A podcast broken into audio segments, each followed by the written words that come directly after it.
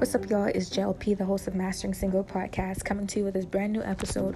Hope you had a wonderful week, and I pray that your Friday evening is going well. I just want to go ahead and share this episode with you that I believe will truly be interesting to you. And I also want to go ahead and invite you to tune in to Brother Luger Binette's YouTube channel. I'll be the guest preacher on the broadcast tomorrow night at 9:15 Eastern Time. And so today's episode is titled, How Do You Know You Are Saved? And for tomorrow night, if you tune in again to Brother Luger Binette's YouTube channel, I'll be preaching a message that kind of correlates with this, but I'll go more in depth in regards to what it is that we need to make sure that we are saved. But without further ado, I want to focus our attention on tonight's episode. Again, the title of tonight's episode is How Do You Know You Are Saved? And this episode is going to be very brief, but I believe that it's going to be packed with some biblical truth that could truly give you an idea of what it means, you know, to be saved, or how do you know that you are saved. And one of the verses that I really want us to pay attention to, it comes from Psalm 139. And I just want you guys to go ahead and open your Bible pages or your virtual Bible to Psalm 139, verse 23 to 24. And this is David speaking, and he's just speaking to the Lord, and he's being very transparent and authentic to God. And he says, starting in verse 23, "Search me, O God, and know my heart. Try me and know my anxious thoughts, and see if there be any hurtful way in me, and lead me in the everlasting way." I'm going to read this again. Psalm 139, verse 23 to 24. "Search me, O God, and know my heart. Try me and know my anxious thoughts, and see if there be any hurtful way in me, and lead me in the everlasting way." You know, recently I was talking to one of my younger sisters, my little sister, and I was explaining to her that, you know, it's very important for us to really observe when we feel convicted in our hearts. And the reason being is that conviction is actually a gift. And oftentimes, you know, we as people, you know, I'd say, like, people in the world, you know, those who perhaps are not a believer, if they feel conviction, any type of form of conviction, it feels to them as guilt. And even to us too, sometimes as believers, it feels to us as guilt. And often people don't want to feel guilty, because once you feel guilty, it seems like it's taking you to that path of shame. And once you feel shameful, it's like, you know, it's the end of the world, and you don't feel like there's any hope for you. Either you don't feel like there's any hope for you, or you feel kind of like you're so dirty and unclean that even if you were to change your life to the right direction, or to pursue what is right, what is righteous, you feel like it's not going to make any difference. But however, when it comes to conviction, it is a gift. It is truly important when you are convicted. And in Psalm 139, verse 23 to 24, David, he mastered that truth. He knew and understood that when he feel, even if he doesn't feel that conviction, but he understood that he wants to make sure that his heart is just clean and pure before God, because he understood that we as human beings, we are finite, meaning that, you know, to us, we might have done something, and to us, it might have not been a big deal, but to God, it is a big deal. And to someone else, it probably is a big deal, right? You know, Paul said in one of his epistles, he said, you know, something that you do, whether it's something you eat or something you said, it may not be sinful to you, but it may be sinful to your brother or sister. What does that mean? He was talking about, you know, if you do a certain act, it may not be sinful to you, but it may appear as sin to a brother or sister, or may in fact causes that brother or sister to sin.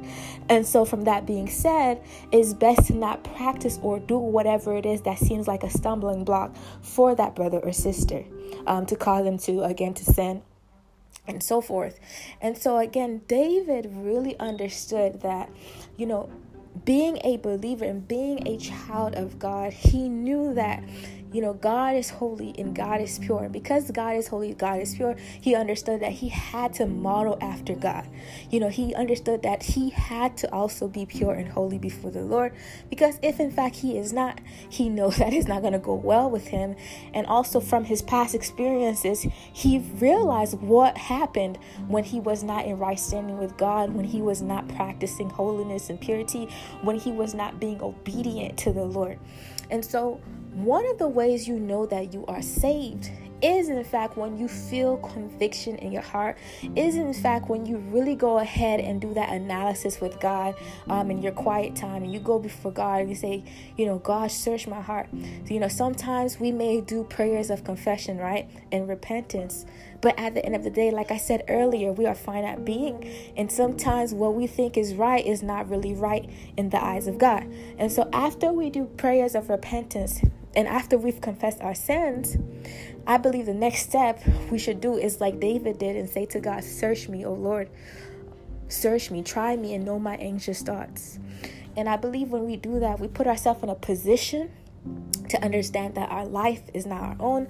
Our life belongs to God. And honestly, I believe God honors that action. And it shows that we have a reverence and holy fear to the Lord.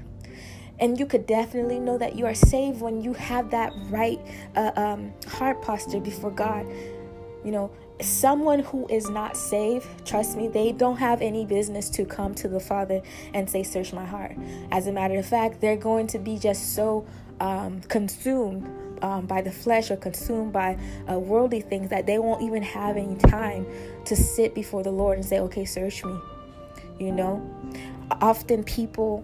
what happens is that when they are living to please themselves, if they're so deep in sin, or if they're so deep in idolatry, or whatever it is that is against God and his word, it's often God and his mercy that perhaps will arrest that individual and give them that type of Damascus experience that Paul had and stop them in their track.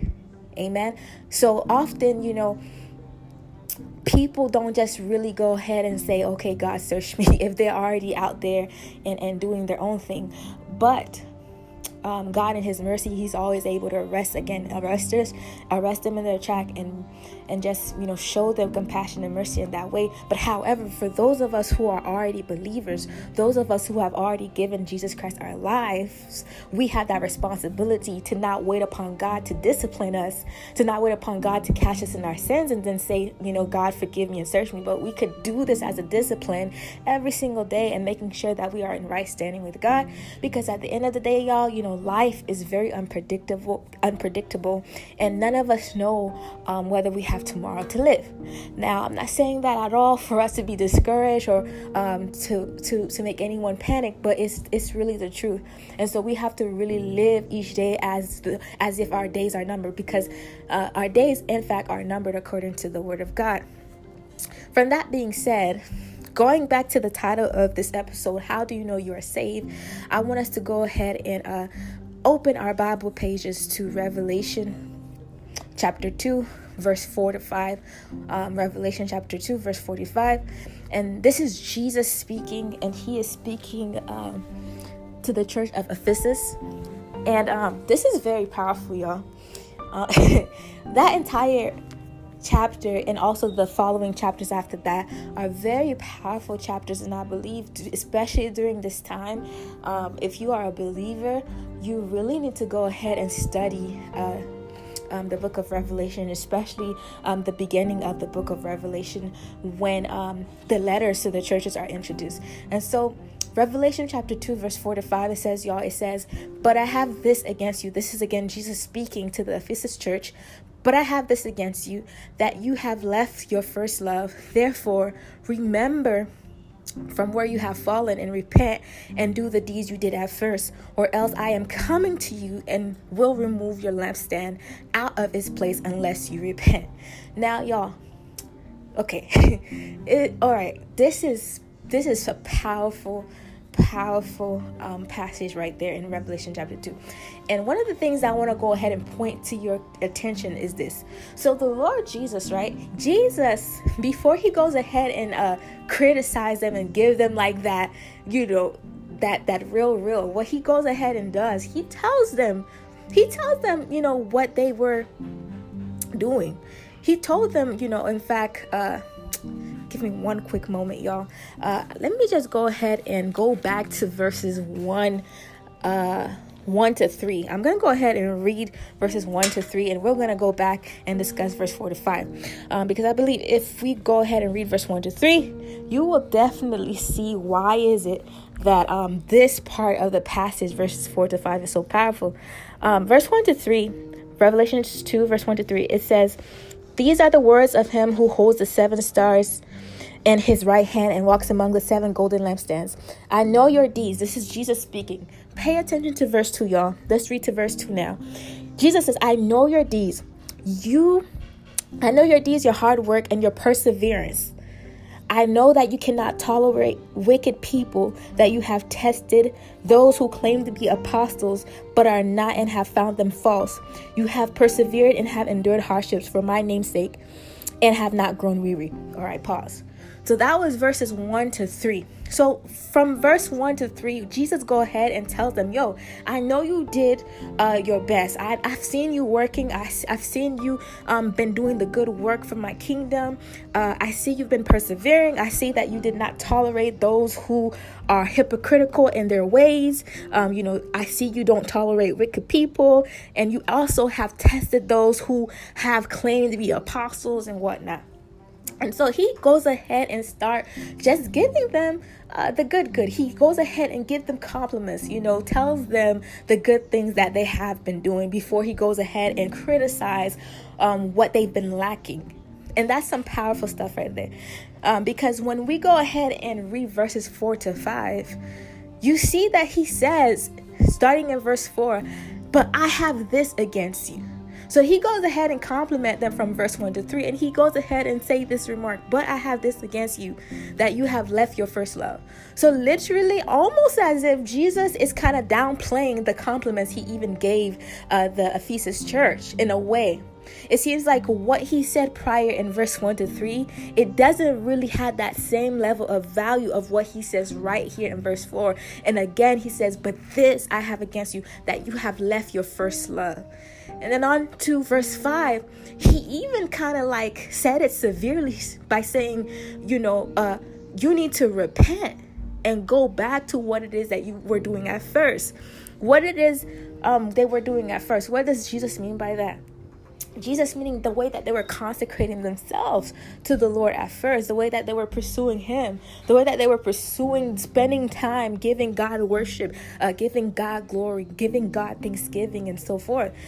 And Jesus continues on to verse 5, the latter portion of verse 5. He says, "And repent and do the deeds you did at first, or else I am coming to you and will remove your lampstand out of its place unless you repent." So literally, he's giving them a warning. He's saying, yo, if you don't go back to really pursuing me with childlike faith, if you don't go back and to really have a deep intimacy with me, the way that you had one when you first became a believer, when you were able to see truly that I am the way, the truth, and the life, then I'm going to remove your lampstand. And when it comes to lampstand, you may remember that parable, I believe, in the book of Matthew, when it was describing to us basically from that parable, right? With the virgins that had the lampstand, there was 5 virgins that had the lamps that had oil, and then the other 5, they ran out of oil in their lampstand.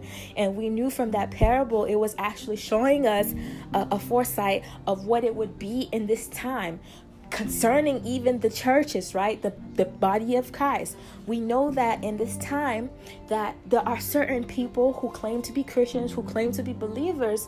There will be severe testing in a way where they probably thought that they were saved, but they weren't saved because what? Because why? Because they were actually preoccupied doing things of this world. They were actually preoccupied just minding their business and not really focusing on the kingdom business, which is really serving God and building up his kingdom on the earth. And so when that time came for the bridegroom to come, which is representing Jesus Christ, that is symbolic of Jesus Christ. When it was time for Jesus to come, they were like, oh my goodness, we don't have any more oil, etc., etc. And so it is the same It is the same way as well in verse 5 when Jesus says, I will remove your lampstand. So pretty much Jesus is saying, look, I am going to remove your lampstand unless you repent. Meaning, if you don't go ahead and really pursue me the way that you were pursuing me at first, I may in fact go ahead and remove your lampstand and completely forget about the good that you were doing. Because look, y'all, like in verse 1-3, he was literally complimenting them. And all of a sudden, in verse 5, he goes ahead and gives them a strong warning. And he's now saying that he's going to remove their lampstand. Wow. He's going to remove their lampstand. And if you continue on to verses 6, he literally even said, let's go ahead and read it. Because I don't want to paraphrase. Let's go ahead and read it. All right, so verse 6, he says, but you have this in your favor. You hate the practices of the Nicolaitans, which I also hate. And then verse 7, he says, whoever has ears, let them hear what the Spirit says to the churches. To the one who is victorious, I will give the right to eat from the tree of life, which is in the paradise of God. And what I want us to really pay attention to when it comes to verse 6 and 7 is saying, it's really Jesus saying, if indeed he goes ahead and remove that lampstand, right, from that church group, that literally means that there's a likely chance that they're not going to be able to receive the fruit from the tree of life. And where is the tree of life that he says is located? Where is it located? It's located in paradise. So if they don't have access to the tree of life, that means they did not make it as well to paradise.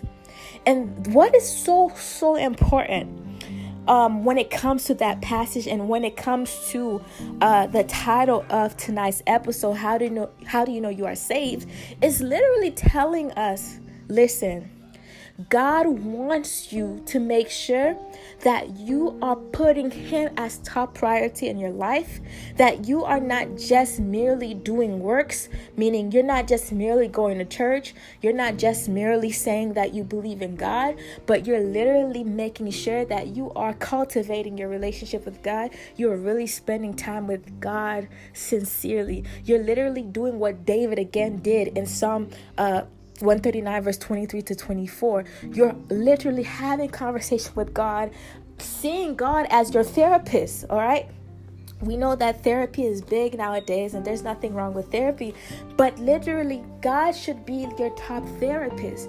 You know, to be open before God and to open up yourself to him and say, Lord, is there something in me that is not pleasing to you? Remove it. God wants us to put ourselves in that position where we desire to please him more than we desire to please our flesh. We desire to please him more than we have that tendency to say yes to sin or to say yes to what it is that people in the world are saying. We have more of a greater desire to live a life that glorifies him than to live a life that actually glorifies ourselves. And truly, when you come into that position within your mind and heart, then sincerely you will know that you are saved, y'all. You will know that you are saved because, you know, at the end of the day, you spend more of your time, energy with your Creator. You spend more of your time and energy with your Creator more than anything else, more than anything else, more than anything else. We don't want God, you know, we don't want Jesus to look at us in our faces and say, you know, you said, you know, like, you know, when we approach him, we don't want to be like the people who said, well, Lord, I said this in your name. You know, I fed the homeless in your name. I cast out devils in your name. I gave prophecies in your name. I evangelized in your name, etc., etc. We don't want Jesus to then go and say to our faces, get away from me or depart from me. I never knew you. And one of the reasons, again, why Jesus goes ahead and said, you know, depart from me. I never knew you. It's not to say that these people within themselves, they were evil, meaning that they were doing things of the world, because literally they said that they did all these things in the name of God. So that means they weren't atheists. That means they weren't people who believed in other gods. They weren't people who believed in crystals and New Age and all that stuff. They were literally people who knew God. They were literally people who believed in Yahweh. Right? There were people who really believe in the Son of God, but for some strange reason, there was a period of time where they started to do mostly the work right? They started mostly doing the work of church or the work of ministry. They started to really pursue even things of the world in the sense that they started to pursue money, making money more than actually spending time with the Lord and hit the secret place in quietness and really meditating on his word day and night. You will see that in the previous episode, I encourage you all to meditate on God's word day and night, you know. And that is another way we could make sure that we are saved, because we always keep the word before us. We always keep the word before us. And so I want to go ahead and just encourage you before I close this episode. Make sure that you are not putting God in the back burner, meaning make sure that you are making the strives, right? You're making the steps to spend more time with God. And sometimes that's going to require sacrifices, meaning, for example, if you have a busy schedule, if you work almost, you know, the entire day, perhaps you're going to have to wake up an hour earlier or go to sleep an hour later, just so that you can spend some time in God's word, just so that you could pray more than usual unto the Lord. Maybe you're going to have to fast, maybe once a week or maybe once a month. But you seriously have to make sure that you're keeping your relationship with God top priority, and you're making sure that you're following the disciplines, right? You're practicing the disciplines that will literally make you maintain the relationship that you have with God. And I honestly believe, y'all, when we do that sincerely and also with the grace of God, with the help of the Holy Spirit, we can be confident to know that we are saved. We can be confident if we are doing something that is wrong, even within our own conscience or maybe within our own logic. We may not feel like it's wrong, but we know that the conviction will be there. And we know that we can say, amen, thank you, God, that the conviction is there. So that way I know I can go ahead and repent and confess of it. And I really want to encourage all of you guys to dig deeper and to know that at the end of the day, it's not enough for us to say that we believe in God, but we have to really make sure that we live a life that shows that indeed, you know, we believe in God and that we love God. And before I go ahead and close, to just really tie that in, to just really give you a better view of what I mean, that we have to literally live a life that shows that we love God and believe in God, I want you to go ahead and open your Bible pages to give me one second here. I believe this is in the book of Matthew verse 23.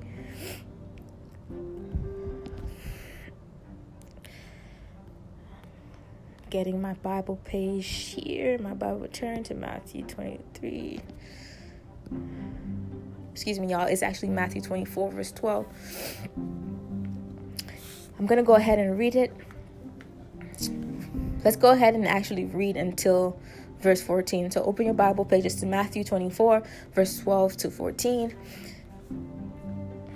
And it says, y'all, it says, because lawlessness is increased, most people's love will grow cold, but the one who endures, go ahead and highlight that, endures to the end, he will be saved. This gospel of the kingdom shall be preached in the whole world as a testimony to all the nations, and then the end will come. Okay, so I want us to really pay close attention to verses 12 and 13. I'm going to read it one more time because, again, I want you to pay close attention to it. It says, because lawlessness is increased, most people's love will grow cold, but the one who endures to the end, he will be saved. Why is this important for us to really pay attention to? What does it mean, again, by lawlessness is increasing? Lawlessness, it means like everything that goes against to the word of God, to the will of God, to the law of God. For example, when you see in society now is telling you that you can be whatever you want, you can do whatever you want, because doing and being whatever you want, it produces freedom. It gives you freedom. It gives you a sense of peace. It gives you a sense of fulfillment. But when you go back to the will of God is for us to be like his son, Jesus Christ. The will of God is for us to follow the ways of God. And the ways of God is always contradictory to the ways of the world. And that is why even the Bible tells us to not be conformed by the world, but be transformed by the renewing of our mind as we continue to meditate on God's word, right? And we continue to to meditate on God's word. And as we meditate on God's word, that we take action to live out God's word. And so what is lawlessness and how has it been increasing? We know lawlessness has been increasing throughout different channels. One of the channels is social media. Another one perhaps may be entertainment. Another one perhaps maybe is the media. Or another one perhaps maybe is regulation and policies that again go ahead and pushes an agenda that is again contradictory to the word of God, to the will of God. And so Jesus, being the Son of God, being equally to God, he already foreknew what would happen in our time that would cause us almost to lose our salvation, that would cause us to become lazy, to procrastinate, that would cause us actually to spend less and less and less time with him. For example, he knows that when we go ahead and we spend more time doing anything else than to actually spend time in his presence, that very thing that we're doing, whether it's going on social media and we're going on social media more than we're actually opening our Bible pages to read, he knows that attention that we give to social media or whatever it is that we intake from social media will cause our hearts to grow cold. How does our heart grow cold? Our hearts can go cold in many ways. Our hearts can grow cold because we end up comparing our lives with other people. Our hearts can grow cold because again what we are seeing right in social media is causing us to compare, and as we compare, what does it cause? It causes us to be jealous of others. It causes us to envy what it is that they have. It causes us to covet what they have. It causes us to even be unforgiving towards others.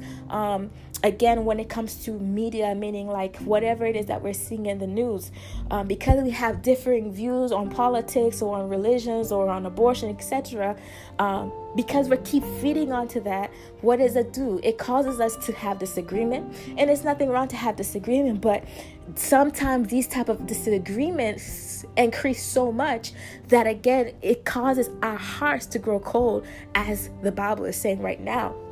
It causes us to have a cold heart, and it causes our love to not be towards what God wants for us, but it causes our love to be towards what it is we want for ourselves, what it is as well that we see that the world is trying to create, right, in society, what the world is trying to convey to us or try to bring forth in this new generation without even asking the generation if they want it or not. So it's like a type of agenda that's being pushed to us, whether we like it or not, because again, it seems like the time is changing, and because the time is changing, we should change with it. But y'all, at the end of the day, it says again in verse 13, it says, but the one who endures to the end will be saved. What does it mean by the one who endures to the end?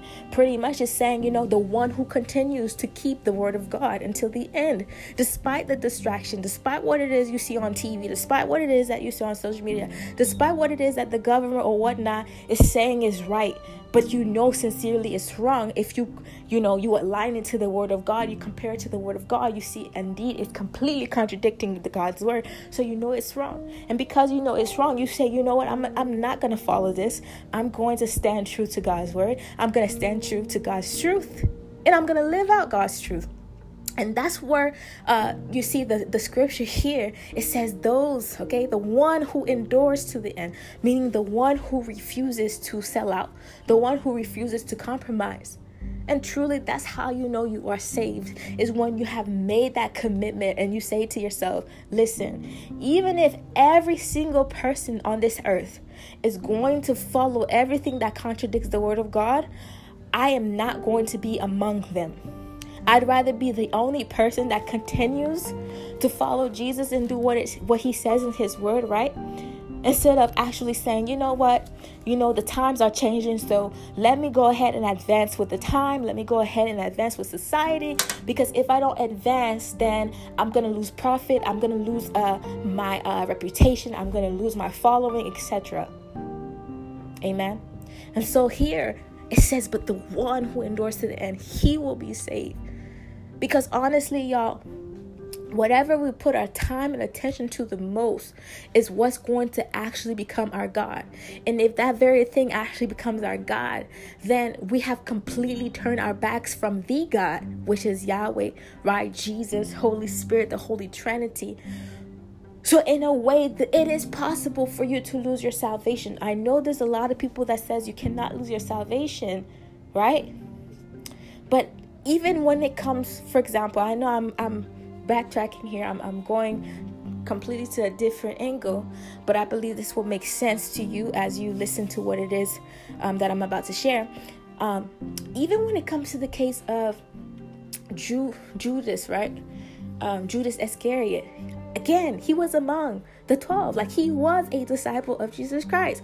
He saw Jesus perform miracles, and he was actually with them too, right? When they were modeling after what Jesus was doing. Like, I believe Judas was among them when they were casting devils out of people, when they were healing people, etc. Because the word, especially in the book of Mark, he actually had sent the disciples out to do what it is that he was doing.